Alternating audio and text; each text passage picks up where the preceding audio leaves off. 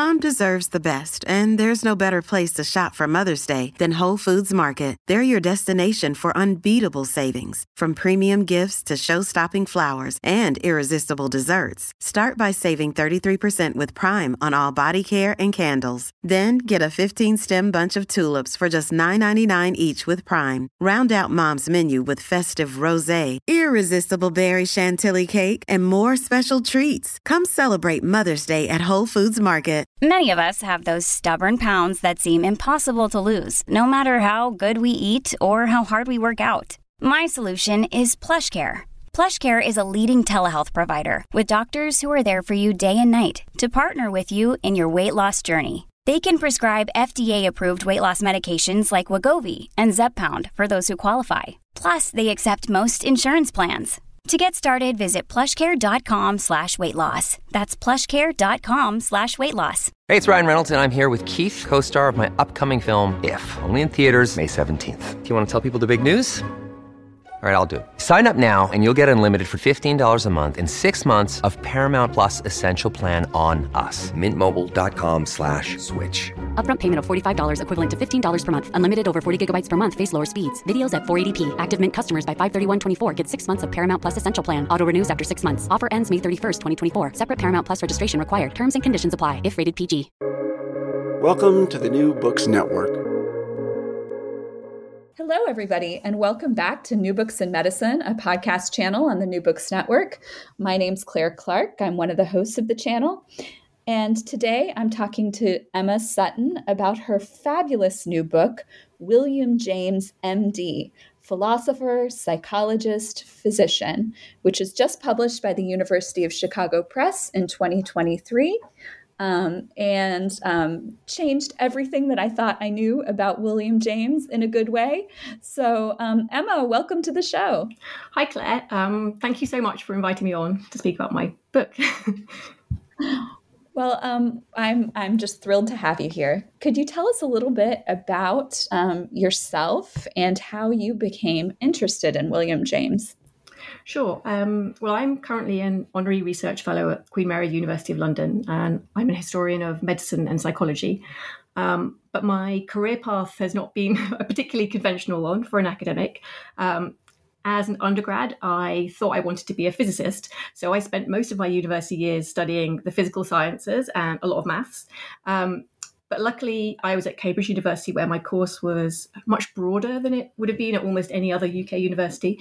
So when I realized that me and physics were no longer a really good fit, I was able to um, spend my last year studying the history, philosophy, and sociology of science, which was just an incredibly exciting experience uh, for me and really opened my mind to a whole different way uh, of thinking about what science is and how it works.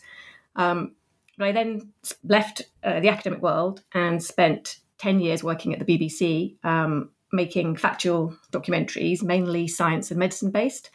And a lot of what I did um, during that time was observational filmmaking uh, within the medical world. So I was in A and E and out on the ambulances with paramedics. Um, and for one film, we followed the work of a liver transplant unit um, putting the spotlight on the ethical decision making that goes on in that field. And I got to the stage where I guess I really wanted to take some of these on the ground observations of medical practice and go back to the academic world and explore uh, the field of medicine, sort of using some of those humanities based perspectives um, that I'd started to learn about as an undergrad. So luckily, I was um, able to secure some funding to do an MA in the history of medicine at University College London. And that's where I met William James for the first time. Um, although I think we did later cover him in one of our courses, I actually first stumbled across him in the form of a reference um, to his principles of psychology uh, in Steinbeck's novel East of Eden. Um, I don't know if you've read it, but um, a couple of the characters own copies of this uh, this book, and it just really intrigued me that an academic textbook um, could occupy this place in, in American culture. Um, that, at least from Steinbeck's perspective, it had become a work that was uh, one that was like, read and treasured uh, by ordinary people whose, I guess, whose lives were a long way away from the sort of Harvard lecture theatres. Um, and so I mentioned to my supervisor, uh, who's a Jung scholar, that's Sonu Shamdasani um, at UCL, uh, that I was interested in finding out more about James, and he was really enthusiastic and, and really encouraged me to go for it. Um, and as someone who works biographically himself, uh, he was just a really inspiring teacher for me and totally understood my desire to go really deeply into one person. Um, and because he worked on Carl Jung, who was um, obviously a psychological contemporary of James, uh, he was really brilliantly equipped as well to sort of help me orientate myself um, in James's intellectual world. So he basically said, sort of, you know, he advised me to start with James's varieties of religious experience, um, which I think was a really good steer. And he pointed me in the direction of the 12 volumes of his um, published letters and said, off you go. Um, and that's how it all began, really. So I started with what was just an essay on James, and then that grew into an MA dissertation, and then that grew into a PhD thesis. Um, and then later on, I um, moved to the Centre for the History of the Emotions at Queen Mary University of London, um, where I worked with a whole load of great people, including Thomas Dixon, who was the original director of that centre. Uh, and during my time there, I was really able to develop my thinking about um, certain aspects of my interpretation of James especially those areas dealing with um, his religious beliefs uh, and the emotional elements um, of the material in the book. And then eventually, many years on, it's sort of all come together into the book. Well, it's a wonderful book. So I'm I'm not a William James scholar. I'm just sort of a long time um, enthusiastic fan. Um, and part of what I always found inspiring about him is the, kind of accepted biographical narrative, and that is that he overcame this kind of spiritual and mental health crisis in his young adulthood, and then he goes then that he he, he went on to achieve kind of like self actualization as a transdisciplinary thinker. Um, can you tell me more about what has been written about William James's biography so far, and then um, the contributions that your research makes? Sure. Yes. So I think the um, the accepted biographical narrative for James tends to be the one that you laid out there, which is more or less the same one um, laid down by his first official biographer, Ralph Barton Perry. Um, and it's this idea that in his early adulthood, um, he underwent what Perry characterized as a spiritual crisis, but he then came out the other side, uh, effectively recovered, and with a philosophy that could accommodate both religious and scientific belief systems. Um, and to use Perry's words, a philosophy that he could live by. And although sort of since then some biographers have analyzed this sort of crisis period using other kinds of frameworks so for example um, freudian psychology um, interpreting James's psychological distress in terms of repressed sexual longings, or they've um, interpreted his experiences using modern psychiatric diagnoses like bipolar disorder. But on the whole, the sort of overarching narrative remains very similar. So, a, a troubled youth, and then a sort of mature, fully formed thinker emerges like, like a butterfly from a cocoon. And I think for me, this narrative is is a little problematic. Um, not because I don't agree that that period was really significant for James, because I do, but I guess for me it's just the beginning of the story, um, and I argue that James did not feel that his struggles ended in the 1870s, uh, and this is really clear in his letters. He conceived of himself um, as an invalid throughout his life and was acutely conscious of the impact of his ill health on his life and his family and his ability to contribute to society. And I think partly for this reason, his personal life and his professional life were always profoundly and inextricably linked. Um, from my perspective, James, um, his philosophical and his psychological work kind of never became a sort of lofty, abstract intellectual pursuit. Um, it was always right up to the end an intensely passionate engagement with the, the business of living. And um, it's that sense of his writings as a form of personal engagement with the world. Uh, that's what I try and explore in, in the book. Um, and then the other main way in which my analysis departs from the more conventional version of James is that I don't believe that there is sort of one essential mature James. Um, rather there are lots of Jameses, I believe, because he he, just didn't stay still as a thinker. Um, he was always on the move, and that's one of the things I like about him is that he's really honest about those intellectual transitions and changes of heart. Uh, he actually sort of flags them up um, and explicitly discusses them in various places. But I think sometimes this quite radically dynamic element of his work gets a bit lost because he uses the same words like science or um, religion or God over the course of his career. But his own kind of working conceptualizations of these words changes. So you're going to miss some of the movement in his ideas unless you're sort of super alert to his use of language. Um, and I guess that's where I feel I come in as a historian, is hopefully by trying to help pin down some of those changing definitions, I can sort of help flesh out the detail of his work a little.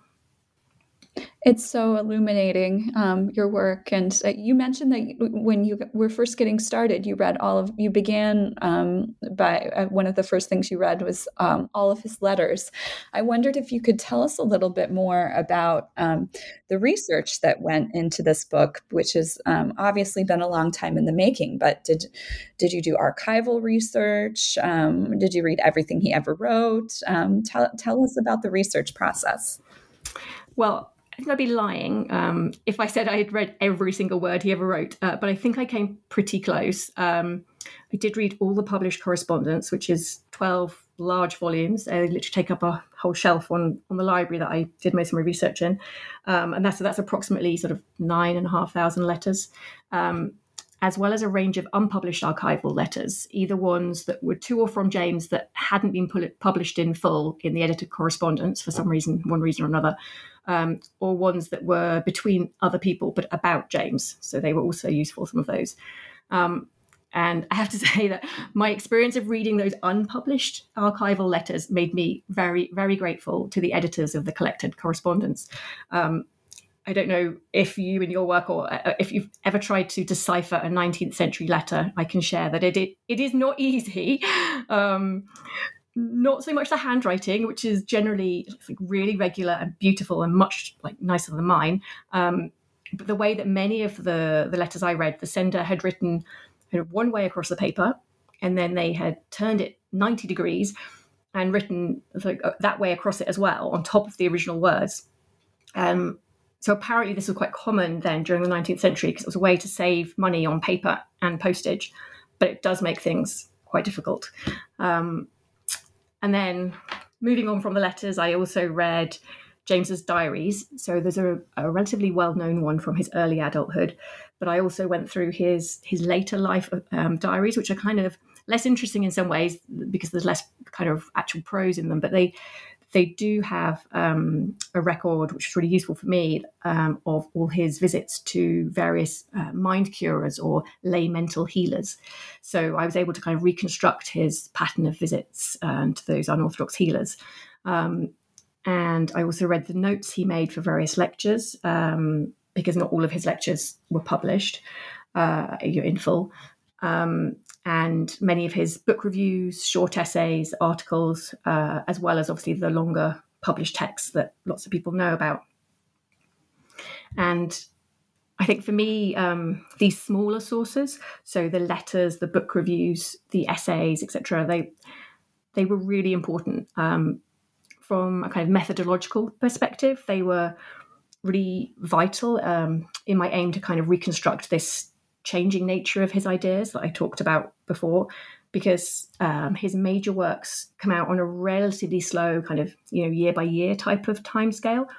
Um, but he wrote essays, book reviews much more frequently, and letters were often written daily. Um, so these sources provide like a whole other level of detail, which was really valuable to me. Uh, the letters, I think, especially also contain like you could you could say they're less polished examples of his philosophical thinking but uh, this rawness is also a strength in in my view because i feel like in these less guarded moments um, i feel as if he's gives away more sometimes about the underlying motivation behind his pursuing certain topics and his emotional reaction to events and ideas. So all this enabled me to get sort of more of a handle on why particular questions and lines of investigation mattered to him why he returned to them Um, and then, sorry, one last thing. Before it is, it's, a bit, uh, it's going on a bit, I know. Uh, I also read um, various notebooks, including his Index Rerum, which is basically a sort of alphabetized record of his reading over many years. Um, so I could then go and read the books that he was reading on various topics and get a feel for which topics were important to him.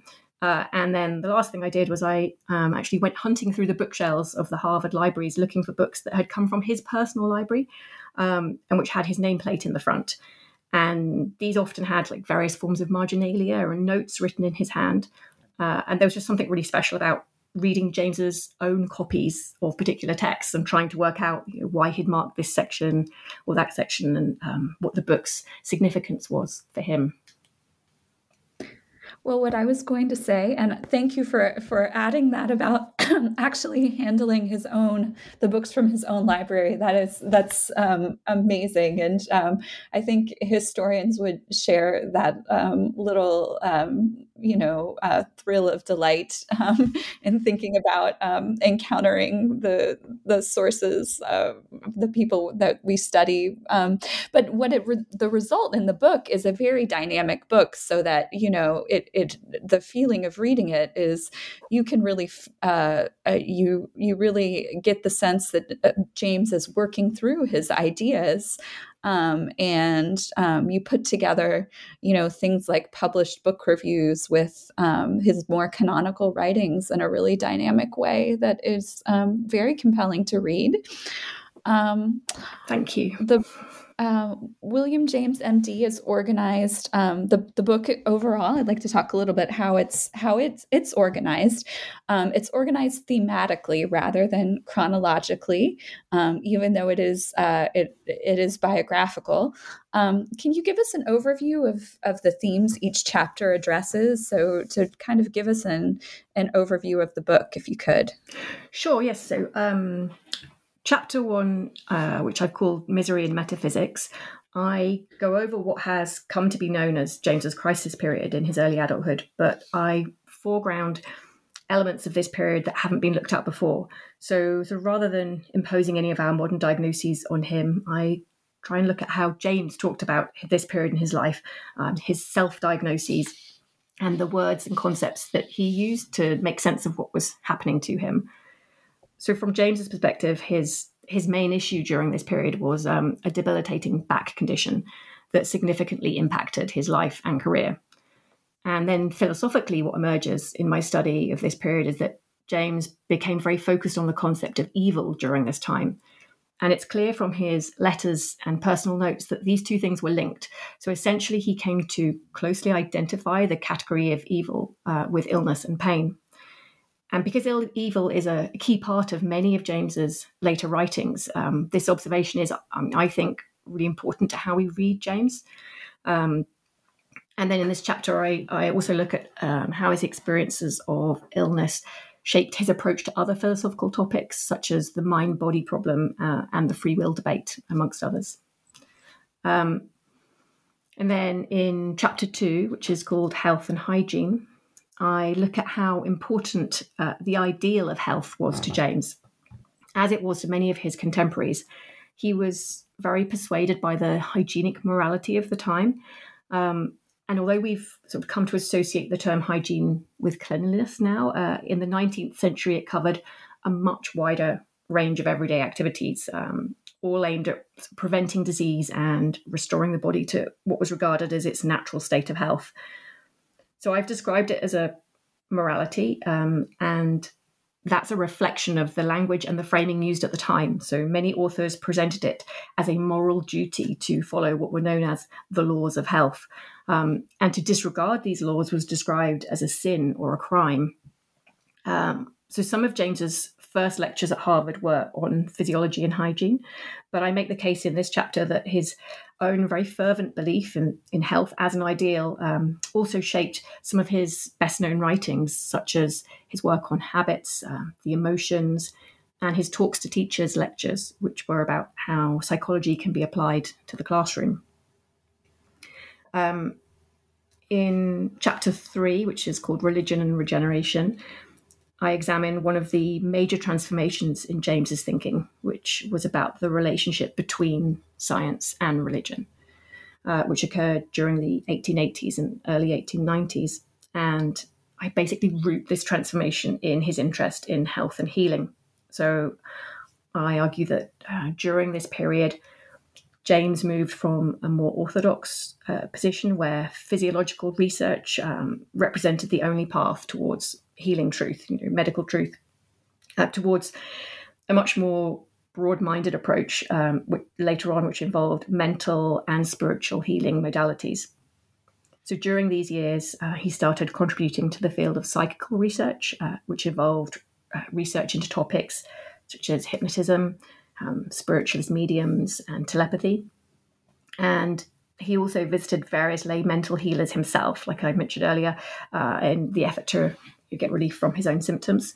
Um, and he also became very interested in the work of a French researcher, Pierre Janet, who published a really innovative work on the concept of the subconscious or hidden self and its role in the etiology of disease.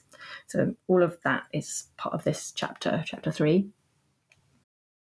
Your brain needs support, and new OLLY Brainy Chews are a delightful way to take care of your cognitive health.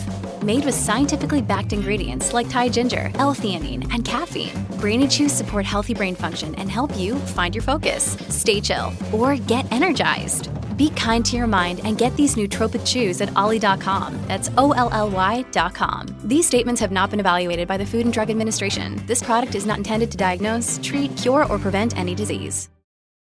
This episode is brought to you by La Quinta by Wyndham.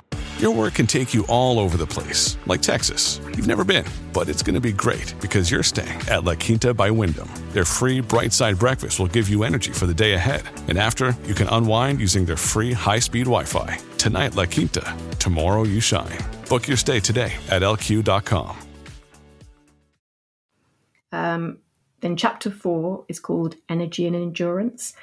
And I try and tease out James's understanding of God. So, so what did the notion of God actually mean to him?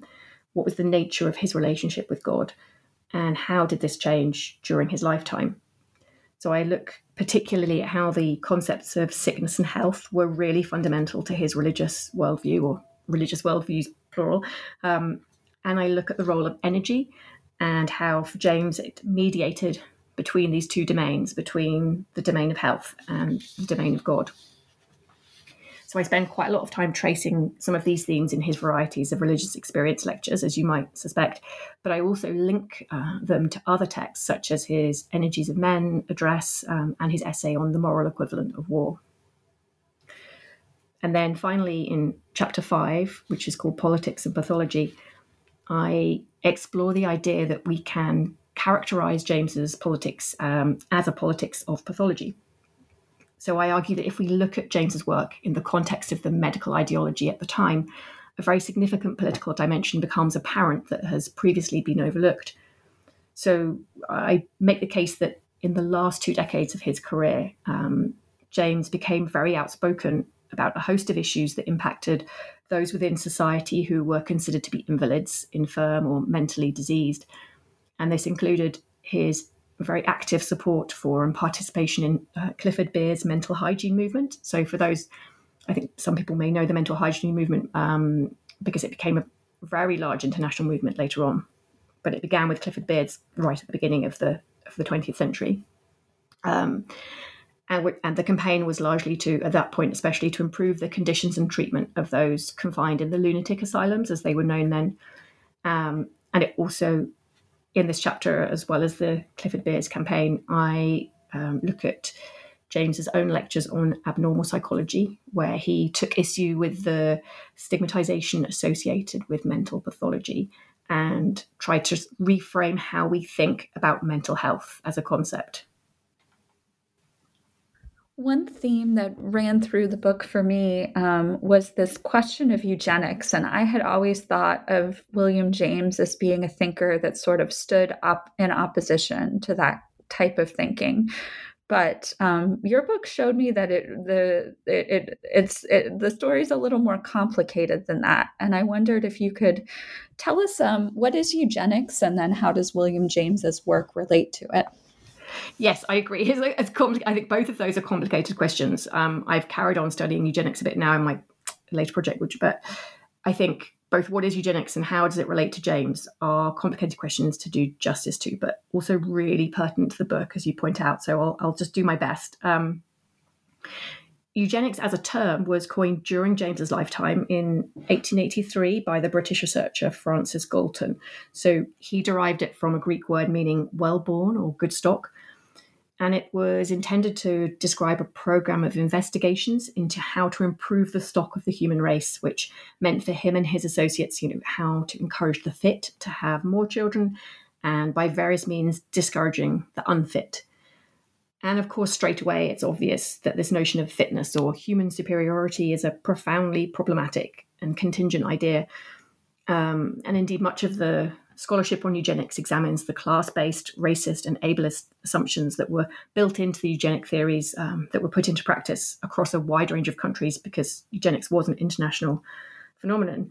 Um, a lot of this work has focused on the 20th century. Uh, so, for many people, I think eugenics is synonymous with, in America, various state programs of enforced sterilization, and then in Europe, the Nazi atrocities. But what I think is um, possibly less well known is the earlier history of eugenic ideas. Uh, and the roots of these ideas uh, stretch back a, quite a long time before Galton even came up with this term. Um, in Britain and America, there were medical theories about the hereditary nature of various conditions and illnesses, and concerns, um, active concerns about what was referred to as prudent or imprudent marriage decisions and their reproductive consequences. So these concerns were quite widespread. But later, with the publication and popularization of Darwinian ideas, um, these concerns about marriage and reproduction became linked not just to the fate of individual families and lineages, but to the race as a whole. So they acquired a kind of new social weight and level of, scrutiny. And this is where James comes in. Um, he had trained as a doctor and was very well versed in this medical knowledge. And in his early adulthood, he firmly supported the idea that it would be ethically wrong for some individuals to marry and have children together because of the likelihood of their children inheriting their medical problems. So we can see this attitude in various letters uh, and a book review that he wrote during the 1860s and 70s. Um, so, for example, he wrote to his own brother Bob, strongly advising him against marrying a woman who suffered from the same sort of um, family back problems that he did. And James himself deliberated for two years about whether or not he should marry his future wife Alice, uh, and his correspondence with her indicates that one of his main scruples was this issue of him passing on his own medical problems and the, the pain and suffering he had endured to the next generation. But he also wrote a, a favourable book review of a text by a British alienist, so we would call them psychiatrists these days, um, Henry Maudsley, uh, who called attention to the importance of right breeding in reducing the cases of insanity in society. But James um, did object to the idea that any coercive action, uh, such as legislation, was necessary. Uh, he preferred to trust in public education to achieve what he thought were these important aims. Um, but later in life, though, I think James's public stance towards Henry Maudsley uh, specifically and figures like him changed significantly. So by the mid 1890s, uh, many medical authors were promoting increasingly extremist attitudes around what was known as the theory of degeneration. Uh, degeneration theory was a collection of sort of concerns and assumptions and fears and conjectures that centered on the idea that the human race, rather than evolving in a positive direction, as the eugenicists would like, uh, would however we would conceive of that, um, was actually degenerating and declining with increasing levels of inherited insanity, idiocy, and ultimately sterility. And those were the terms that they used in their in their works. But uh, in my book, I argue that James um, at this stage became drawn in to take a stand against these ideas and their public dissemination, partly because of how um, he felt they impacted him personally, but also because of the undertone of aggression and violence that was present in these discourses towards the turn of the century. So, uh, to give an example, one particular author, um, an Austrian medic, Max Nordau, who was actually uh, published a book that was extremely popular in America, it became a sort of cultural phenomenon. Uh, he talked about um, in his degeneration book the need for the healthy to crush under their thumb uh, those who were labeled as degenerate, um, those who were deemed to be this tainted stock. And he described them in elsewhere as antisocial vermin. So I traced J- uh, James's resistance to Nordau and others uh, in a series of book reviews and public lectures from this period, where he draws attention to the stigmatizing nature of these cultural currents and he talks about um, how medical diagnoses have become clubs to knock men down with. And as I said above, um, I, yeah, when I talked earlier, I kind of also look at how James tried to dismantle some of the intellectual assumptions that underpinned this kind of socially divisive labeling and separation of society into the degenerate and the normal. So the the title of the book again is is William James M.D. and um, its um, perspective is uh, part of its perspective is uh, really showing that William James's early training as a physician um, and um, sort of uh, uh, evolving thinking about um, the nature of of health are central to understanding um, him as as a person, the development of his identity, and and the corpus of of his work. Um, new new books in medicine. I think we have listeners who are uh, historians of medicine, um, and and also listeners who um, work in the healthcare professions. And I wondered if you might say a little bit about um, why uh, physicians or practicing healthcare professionals might want to read um, this perspective on William James. Thank you um, for this question. It's something I've thought about, and I, I really hope they do they do want to read it. Um, I think actually one way of characterizing my book uh, for me is kind of as a, a book long illness narrative. Um, so much of the source material I draw on gives James's account in his own words of what it meant to him to live with lifelong ill health. Um, and I know you know more about this than me, but my understanding is that in contemporary medical training, such narratives are seen as useful resources for healthcare practitioners in terms of developing insights into the sensitivities and complexities of providing good care um, to their patients. And I also read recently that the increasing numbers of people are living and working with chronic disease. So I'm, hopefully there is something of value in me bringing attention to these experiences of James because he thought very deeply about how, for him, um, illness impacted his sense of self worth, um, his relationship with family, friends, and potential romantic partners, how it shaped and was shaped by his religious and ethical beliefs. So, and I think his um, personal observations still have relevance today. Um, but the other side of this, as you mentioned, is that James wasn't just a patient, he was also a doctor, um, although he never practiced in the conventional sense. And he was a doctor who lived through an incredibly important moment in the history of the modern medical project. He was basically, I like to talk about him as an eyewitness on the scene as as medical ideas and values acquired this really significant uh, political power and cultural authority. And he was fully aware of and an articulate commentator on this new power structure and its impact, um, primarily, as I just discussed, um, on the social position of those who are classed as invalids or mentally ill, but also on the freedoms of practitioners who wanted to operate outside of the medical orthodoxy. So I hope that in that sense as well, this book can provide um, some kind of thought provoking Jamesian critique of certain aspects of contemporary medical philosophy and, and practice. Well, it certainly does, and um, I, uh, I, I hope um, that folks come across it via the the our interview and and other channels and and pick up a copy. Um, I have come now to our traditional final question here on the New Books Network, um, and that is.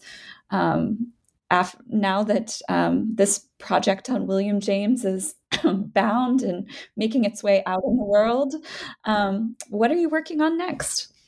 So, my long term research interest is in the history and philosophy of health concepts. And in my current project, I'm looking specifically at different concepts of psychological health um, in early 20th century Britain. So, uh, particularly how these were entangled with pedagogical theory and practice at the time, and then what the consequences of that sort of entanglement were for how childhood and parenthood were understood.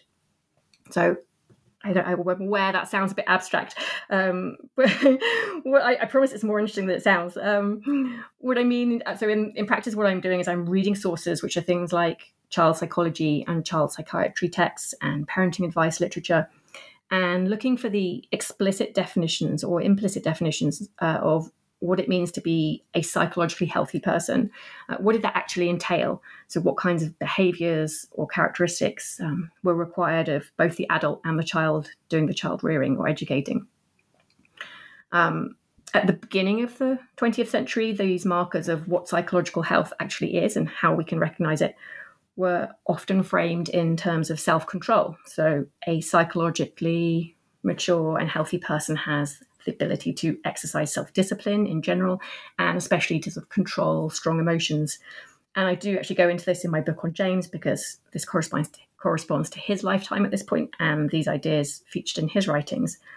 But a little later on in the 20th century, the answer to this question, so what is psychological health, uh, starts to change.